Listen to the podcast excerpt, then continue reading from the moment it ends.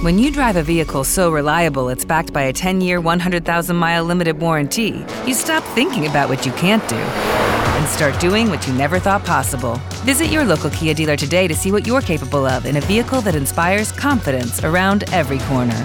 Kia, movement that inspires. Call 800-333-4KIA for details. Always drive safely. Limited inventory available. Warranties include 10-year, 100,000-mile powertrain and 5-year, 60,000-mile basic. Warranties are limited. See retailer for details. I could never really accept the standard form. Benvenuti al Fuori Onda Podcast.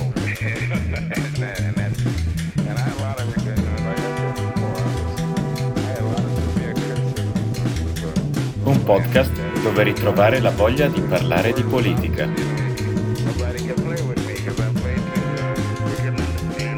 E dove perdersi in un mare di dubbi irrisolti. Oggi continueremo a parlare di rotte balcaniche e dei problemi al confine tra Croazia e Bosnia, insieme all'eurodeputato Brando Benifei.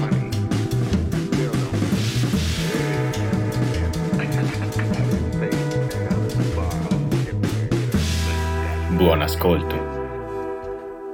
Ciao a tutti e benvenuti ad un nuovo appuntamento di Fuori Onda Podcast. In questo appuntamento continuiamo quello di cui abbiamo già iniziato a parlare nel precedente appuntamento, ossia di rotte balcaniche. Lo ricordiamo per i nostri ascoltatori, precedentemente abbiamo ascoltato Giovanni Marenda, attivista, che ci ha offerto uno sguardo molto diretto, molto vero, molto nudo su quello che sta accadendo nei Balcani e sulla situazione che stanno vivendo i migranti. Nell'appuntamento di oggi facciamo un passo più in là, cerchiamo di vedere questo tema da uno sguardo differente, dallo sguardo di un uomo delle istituzioni, dallo sguardo dell'Europa. Abbiamo infatti il piacere e l'onore di avere qui con noi l'onorevole Brando Benifei. L'onorevole Benifei è stato eletto inizialmente nel 2014 nel Parlamento europeo, successivamente rieletto nel 2019 nel gruppo dei Socialisti Democratici e da luglio del 2019 è il capodelegazione del Partito Democratico. È stato relatore nella scorsa legislatura nel rapporto del Parlamento europeo sull'integrazione dei migranti nel mondo del lavoro ed è membro attualmente dell'Assemblea parlamentare dell'Unione per il Mediterraneo. Abbiamo colto l'occasione di invitare l'onorevole Benifei per un'esperienza che è balzata un po' alle cronache nelle scorse settimane. Infatti l'onorevole, insieme ad altri colleghi italiani, ha provato a recarsi al confine europeo fra Croazia e Bosnia per monitorare la situazione al confine e andare a visitare il campo profughi di Lipa. E lo ricordo per i nostri ascoltatori, poi l'onorevole avrà modo di raccontarcelo più approfonditamente. Nel tentativo di raggiungere il confine sono stati anche inizialmente fermati dalla polizia croata e io volevo proprio partire da questa prima domanda, quindi partendo dalla vostra esperienza al confine tra Croazia e Bosnia e dalla visita al campo profughi di Lipa. Le volevo chiedere anche quale situazione avete visto e se vi siete fatti un'idea del perché di questo comportamento da parte delle forze di polizia croate. E le cedo subito la parola. Sì, intanto grazie per questa occasione per raccontare anche un'esperienza che ci ha colpito, ci ha segnato anche umanamente. La visita come ultima tappa del campo di Lipa è un'esperienza che credo possa sensibilizzare anche i cuori più duri, perché si tratta di vedere davvero un luogo dove si può pensare che si sia persa l'umanità.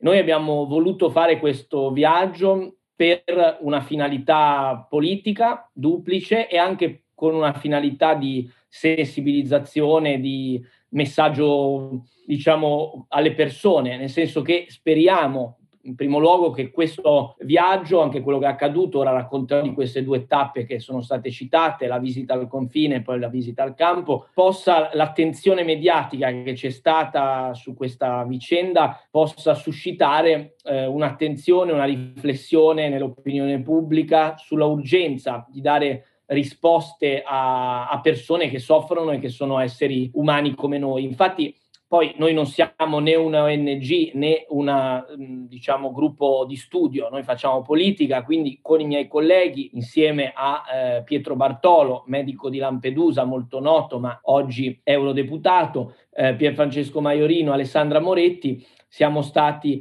a fare questo viaggio con l'obiettivo di raccogliere informazioni, di raccogliere un'esperienza sul campo. Noi, oltre alle tappe principali, su cui ora entrerò, abbiamo fatto molti incontri collaterali con organizzazioni umanitarie, con rappresentanze diplomatiche, con realtà locali, con amministrazioni locali, con organizzazioni internazionali presenti, dalle Nazioni Unite a Organizzazione Internazionale della Migrazione, eccetera. Abbiamo raccolto moltissimo materiale, anche parlando con i profughi ovviamente, per due obiettivi politici. Uno è quello breve termine di tipo umanitario, per il sostegno alle persone più fragili, il loro aiuto per, diciamo, un aiuto per farli arrivare con un corridoio umanitario dentro lo spazio dell'Unione Europea, e nel medio termine invece un lavoro più politico sulla riforma delle regole europee che sovrintendono oggi alla migrazione. L'esperienza che abbiamo fatto è stata appunto di più tappe. Le ultime due più significative sono state appunto la visita al confine tra Croazia e Bosnia presso la zona della foresta di Bojna,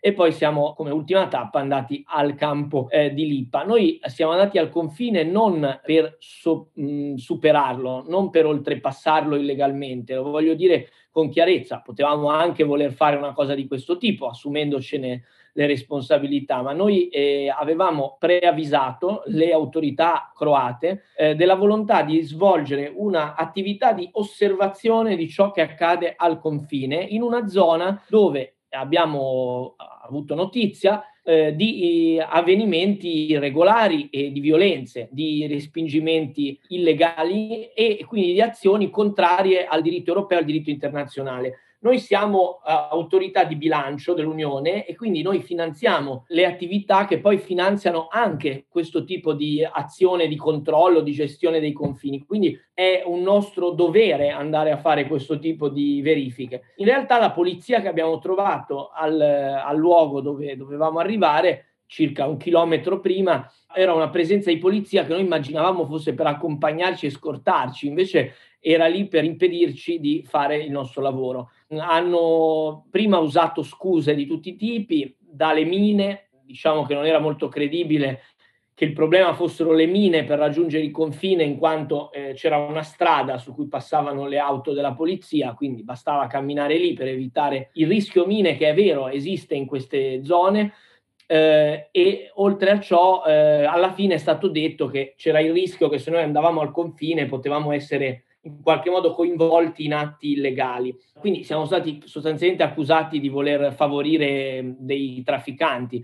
Questo è stato anche ripetuto dal primo ministro croato, che ci ha attaccato sulla stampa, e l'immagine invece che è apparsa a noi è quella di mancanza di volontà di trasparenza, di volontà di mostrare quello che accade, perché evidentemente accadono delle cose che non dovrebbero accadere. Abbiamo avuto con noi il giornalista Nello Scavo dell'Avvenire, che ha documentato molte volte questo tema, anche proprio sulla rotta balcanica, anche questo genere di situazioni, e abbiamo avuto esperienza diretta in qualche modo dell'atteggiamento di ipocrisia, anche di mancanza di trasparenza, che ci ha bloccato appunto al confine. Non c'è stata la volontà da parte delle autorità croate di permetterci di raggiungere il confine. Noi riteniamo che questo sia stato un atto molto grave, abbiamo avviato una procedura anche interna al Parlamento europeo su questo, e alla fine poi, facendo invece il viaggio, diciamo, regolare per raggiungere la Bosnia, abbiamo poi visto cosa c'è oltre. Il campo di Lipa, appunto un campo dove persone con 30-40 dentro un'unica tenda, con poco riscaldamento, con condizioni disumane, persone scalze sotto una nevicata mostruosa quando noi siamo andati, e temperature molto, molto rigide. Quindi una situazione che, come dicevo all'inizio, colpisce.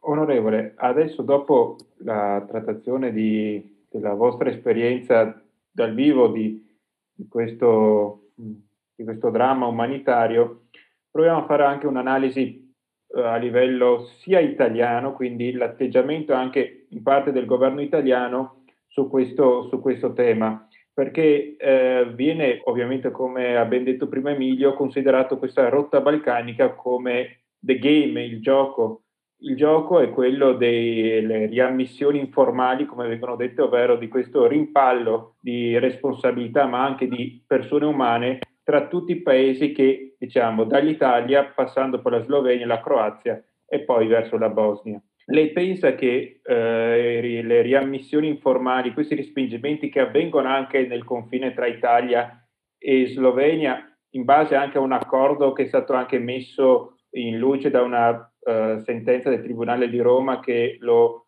indica come illegale e che è stata un po' ripresa questa pratica anche dal governo, dall'ex governo Conte, con a capo anche al Viminale la ministra Luciana Lamorgese, che è stata appena confermata. Questo gioco, quindi questa attività del governo italiano, può provocare poi questo scaricabarile di persone, di responsabilità, che poi va a creare situazioni di difficoltà nei campi profughi in Bosnia? Assolutamente sì, nel senso che questo legame è strettissimo. Noi, non l'ho detto prima, abbiamo avuto una puntata zero, diciamo, della nostra visita, che è stato un passaggio di un collega che poi non era con noi in Croazia e Bosnia, il collega Smeriglio, che è andato al confine in accordo con noi, nostra rappresentanza, al confine tra la Trieste e la Slovenia, proprio per incontrare le realtà che si occupano di quel lato della rotta e di quel lato del game, come voi lo avete ricordato essere denominato anche fra i migranti, una situazione illegale, nel senso che il trattato che regola queste azioni fra Italia e Slovenia risale a prima della accessione della Slovenia all'Unione Europea. A nostro parere, ma c'è in corso appunto un'azione giudiziaria, noi riteniamo non sia compatibile con le norme europee, neanche quelle esistenti oggi,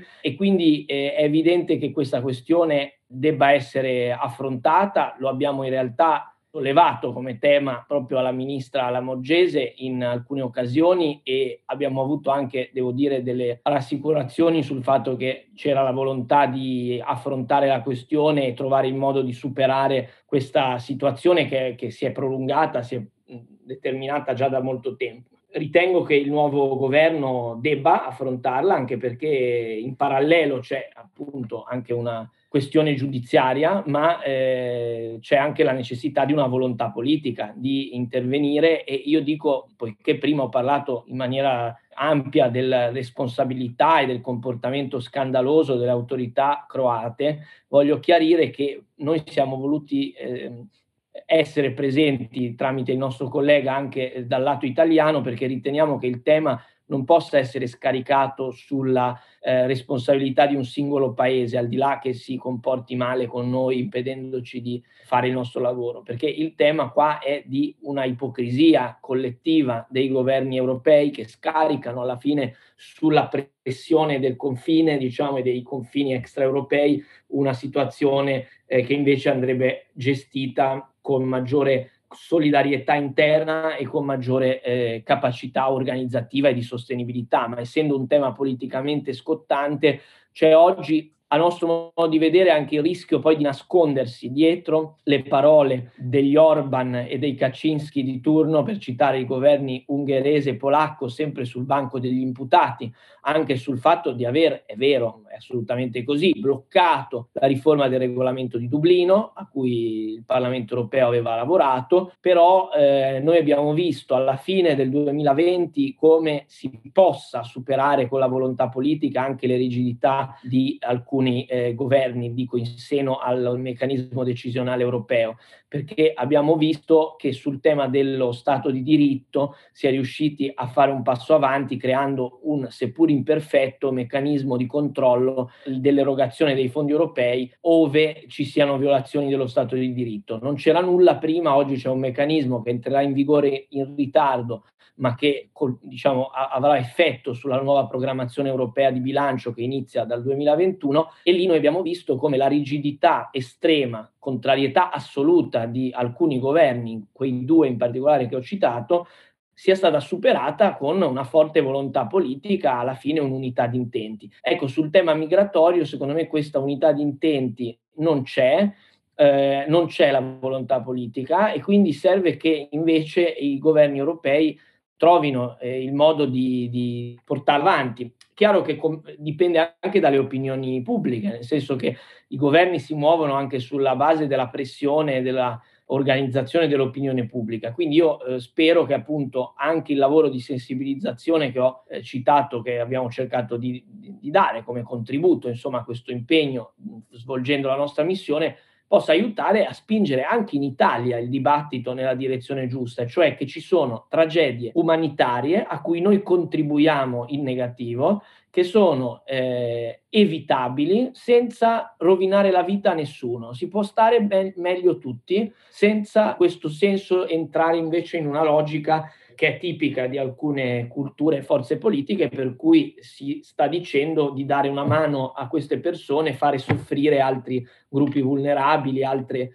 persone in difficoltà. Ovviamente non è vero, è possibile migliorare le condizioni per tutti, e i dati peraltro ce lo dicono, lo voglio citare perché lo avete detto in premessa, io sono stato relatore di un rapporto del Parlamento europeo su questi temi, di come funziona anche l'accoglienza e l'integrazione, e i dati ci dicono che l'investimento nel migliorare, come è avvenuto in alcune parti d'Europa, abbiamo appunto fatto uno studio approfondito del miglioramento dei servizi pubblici, degli strumenti di formazione permanente, dei centri di ricerca per l'impiego, dell'impiego, l'investire per rendere adeguate queste strutture, queste azioni del pubblico anche nei confronti di richiedenti asilo e migranti di altro tipo, anche migranti economici, ha un impatto positivo per tutti, cioè un impatto migliorativo del funzionamento delle istituzioni anche per tutto il resto della popolazione. Quindi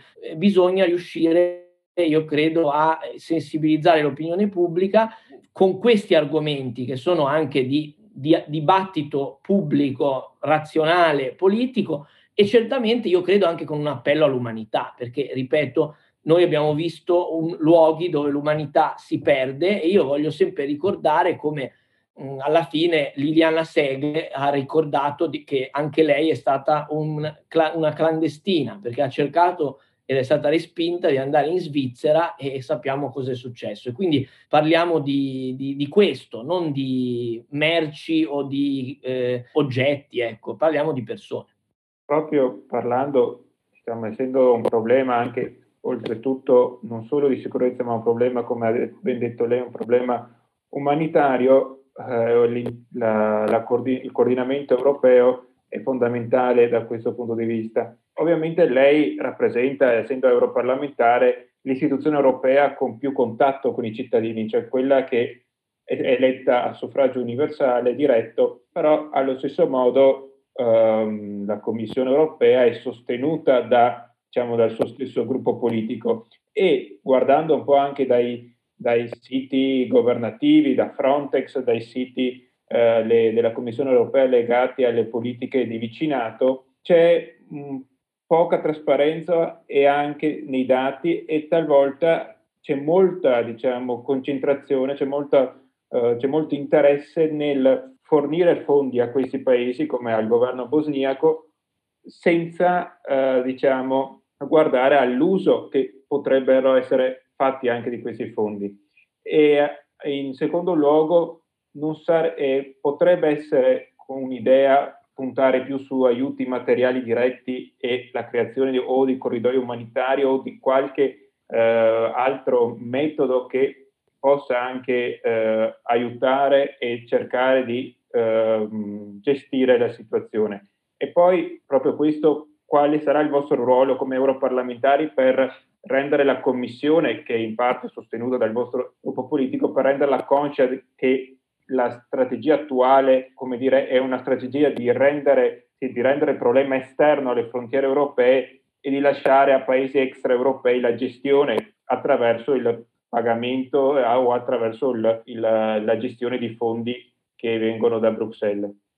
Sì, è un tema questo importantissimo, anche se mi sento di dire che l'equilibrio del potere però è molto spostato in realtà verso i governi europei, nel senso che la Commissione europea, io ho molte lettere che la commissaria Johansson, commissaria alle migrazioni, ha mandato alla alle autorità croate di fronte a casi appunto di violazioni delle regole e una azione della Commissione europea. Noi l'abbiamo vista in diverse occasioni anche di, almeno di alcuni commissari, di azione rispetto a, come dire, richiamare i governi a rispettare le regole che, come ho detto, sono regole che noi vogliamo cambiare, perché il regolamento di Dublino per noi non funziona e crea queste situazioni, ma oggi il problema è che, diciamo, parliamo di situazioni dove avvengono violazioni complessive proprio delle norme anche internazionali relative ai diritti dei richiedenti asilo, di poter richiedere asilo, per esempio. E quindi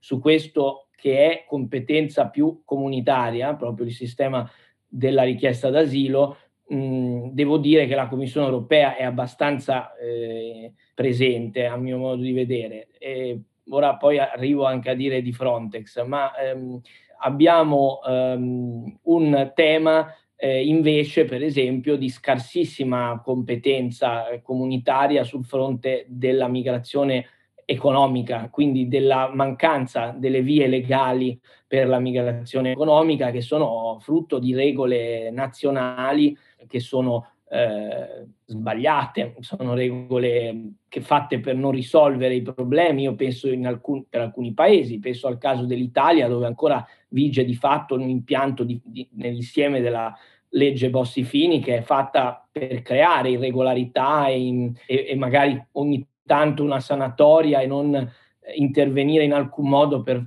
realizzare un'immigrazione legale, ordinata, organizzata. Purtroppo, a mio modo di vedere, ci sono leggi che sembrano fatte non per risolvere i problemi, ma per aggravarli. Se io penso ai decreti Salvini, avevano, a mio modo di vedere, quella, ovviamente la mia opinione, quella finalità lì: aggravare le questioni, svuotare le situazioni anche di integrazione, gli SPRAR. L'idea era quella di creare più disagio e quindi creare più conflitto sociale, almeno questo è il mio modo di vedere le cose. Quindi questo è un fronte molto nazionale, quello delle politiche della migrazione economica, che però si incrocia poi con la parte dei richiedenti asilo, perché se non funziona un lato, poi alla fine tutti quelli che vogliono fare migrazione, anche non essendo realmente richiedenti asilo, finiscono dentro questo sistema, perché la migrazione economica regolare è di fatto impedita. Quindi bisogna riflettere anche su questo squilibrio di competenze tra l'Europa e gli Stati membri, che crea un cortocircuito.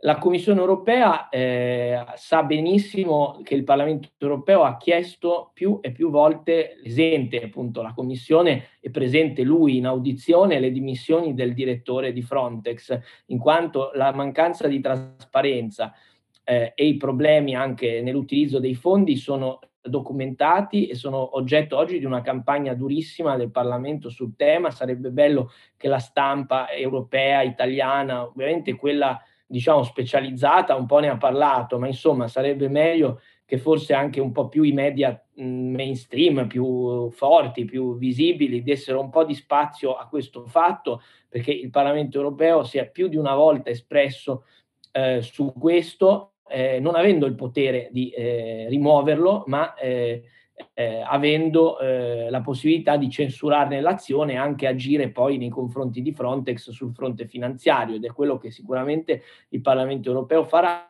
perché oggi c'è una gestione che appunto non è rispettosa di un mandato che dovrebbe essere quello di una gestione dei confini e di un'assistenza che vada nella direzione del rispetto di tutte le regole, comprese quelle che riguardano i diritti fondamentali delle persone. Quindi c'è molto da fare. Io accennavo prima, anche in precedenza, che abbiamo degli obiettivi politici precisi e nel breve. Voi avete accennato, ponendomi questa domanda, anche alla questione dei corridoi umanitari. Noi riteniamo sia essenziale realizzare per le persone più fragili, che oggi vivono in quelle condizioni veramente terribili, una possibilità di salvezza della vita, perché di questo parliamo, e non parliamo di un numero ingestibile di persone, perché oggi noi, come ho detto, a volte sentiamo sventolare un allarme, quando invece noi potremmo riuscire a gestire le cose senza creare tutta questa sofferenza e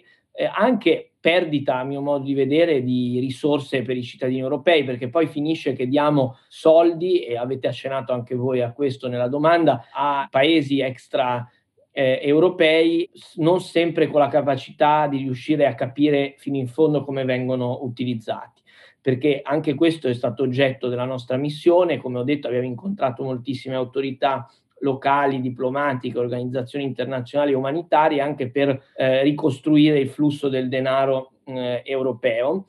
E oggi è evidente che un sistema che deresponsabilizza troppo gli stati europei crea delle situazioni ingestibili, perché ad esempio nel caso della Bosnia noi abbiamo trovato una situazione di grandissima difficoltà per il comune di Bihać, città che sta al confine con il cantone, la regione, come si dice, della zona, e che comunque ci è sembrato chiaro quanto non sia supportata l'azione necessaria di sostegno ai richiedenti asilo, ai migranti, da parte di tutto lo Stato bosniaco, ma è lo Stato bosniaco nell'insieme che si relaziona con l'Unione Europea in quanto paese candidato a far parte proprio dell'Unione. Quindi il fatto che il paese candidato blocchi e scarichi tutto sulle zone di confine del proprio paese in maniera poi che diventa insostenibile da tutti i punti di vista, la gestione di flussi migratori comunque complessi, con presenze di persone diverse che avrebbero bisogno di una presenza anche delle istituzioni più forte, delle istituzioni locali, che invece sono praticamente assenti.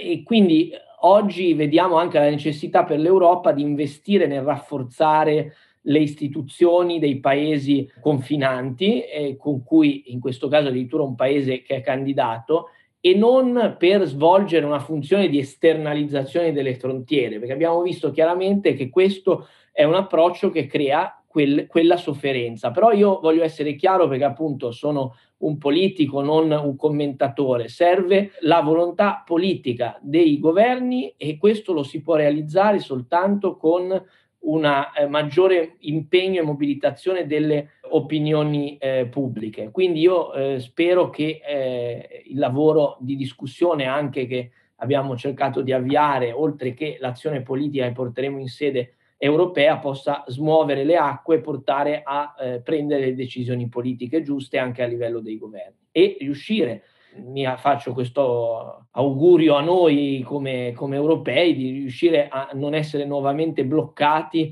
nella definizione di nuove regole relative alla migrazione, anche rispetto all'ambito oggi regolato, cioè quello della migrazione per i richiedenti asilo, che oggi con il regolamento di Dublino vede una situazione che non è in grado di dare le risposte necessarie, crea proprio quei colli di bottiglia, quelle situazioni che noi abbiamo visto sia noi lì tra la Croazia e la Bosnia, ma io che sono ligure posso dire la conosco bene la situazione di Ventimiglia, e seppure sono con situazioni diverse, perché parliamo di un caso di confine extraeuropeo e un altro caso tra i paesi europei, in realtà sono sempre in maniera diversa ma collegate al fallimento del modello del regolamento di Dublino, che è stato immaginato in un mondo precedente. La politica deve riuscire ad agire, anticipare anche i cambiamenti, e le leggi che sono inadeguate poi possono fare davvero moltissimi danni. La ringraziamo, onorevole, per questa, per la sua testimonianza e anche per la sua analisi, che fa vedere come l'Unione Europea talvolta non sia solo un aspetto comunitario, quindi le competenze comunitarie sono un conto, il Parlamento europeo come lavora è un conto, la Commissione è un conto, ma c'è anche l'altra faccia dell'Unione Europea, ovvero gli Stati e gli interessi nazionali, che ovviamente sono poi raggruppati all'interno del Consiglio. Quindi lascio a Emilio la parola per il discorso conclusivo. Anche se posso fare solo un ultimo commento prima della parola a Emilio, io penso che dobbiamo uscire dalla retorica degli interessi nazionali, che viene alimentata proprio da alcune frange politiche, diciamo, perché è proprio interesse nazionale dei paesi risolvere queste cose senza creare il disastro umanitario che sappiamo, perché poi questo ha impatti di tutti i tipi. Non è un vero interesse nazionale lasciare le cose come sono, ecco. E quindi è una cattivissima interpretazione, a mio modo di vedere, dell'interesse nazionale, quello che semplicemente lascia magari una situazione come questa che non è sostenibile oggi. Certo, grazie ovviamente per la chiarificazione a riguardo. Quindi colgo l'occasione ancora per ringraziarla. Ecco, penso che questi due sguardi, no, complementari ma differenti, ci abbiano aiutato a vedere con più chiarezza, ecco, questo tema. Anche alla luce dell'ultima domanda a cui ha risposto, no, il distinguo che ha fatto rispetto alle diverse competenze delle diverse istituzioni europee, no? Verso l'Europa spesso si muove, no, questa insoddisfazione, no? Perché l'Europa non fa di più? Ecco, l'Europa non è solo il Parlamento, l'Europa non è solo la Commissione, l'Europa non è solo il Consiglio, ma è la somma di tutte e tre, oltre a un'opinione pubblica. È un tema enorme, gigantesco, che, come ci ricordava, ecco, non possiamo pensare di risolvere con gli strumenti dei quali ci siamo dotati 10-15 anni fa. Quindi grazie davvero per aver sottolineato questo. Speriamo che questo appuntamento e questo ciclo di incontri sul tema delle rotte balcaniche e dell'immigrazione abbia sollevato attenzione su un problema che, lo ricordo, non è un'emergenza, o meglio, è un'emergenza, ma non è nata oggi, non è nata la settimana scorsa, ma è un problema strutturale che ci tocca, ecco, e continuerà a farlo, e ci chiede risposte vere e concrete. Con questo noi auguriamo a tutti i nostri ascoltatori di continuare ad informarsi e di non relegare questi temi al solo momento, no, in cui esplodono, ma per via della loro centralità, sia dal punto di vista umanitario ma anche dal punto di vista della politica. Chiediamo a tutti quanti di quelli che ci stanno ascoltando di continuare, ecco, di tenere alta la soglia dell'attenzione, perché è un tema che direttamente o indirettamente continua a riguardarci tutti. Quindi io ringrazio ancora l'onorevole Benifei per essere stato con noi e vi do appuntamento al prossimo episodio di Fuori Onda Podcast. Hello, it is Ryan, and we could all use an extra bright spot in our day, couldn't we? Just to make up for things like sitting in traffic, doing the dishes, counting your steps, you know, all the mundane stuff. That is why I'm such a big fan of Chumba Casino. Chumba Casino has all your favorite social casino-style games that you can play for free anytime, anywhere, with daily bonuses. That should brighten your day a little. Actually, a lot. So sign up now at ChumbaCasino.com. That's ChumbaCasino.com. No purchase necessary. VGW Group. Void where prohibited by law. See terms and conditions. 18+. Judy was boring. Hello. Then Judy discovered ChumbaCasino.com. It's my little escape. Now Judy's the life of the party. Oh, baby. Mama's bringing home the bacon. Whoa. Take it easy, Judy. The Chumba life is for everybody. So go to ChumbaCasino.com and play over 100 casino-style games. Join today and play for free for your chance to redeem some serious prizes. ChumbaCasino.com. No purchase necessary. Void where prohibited by law. 18+. Terms and conditions apply. See website for details.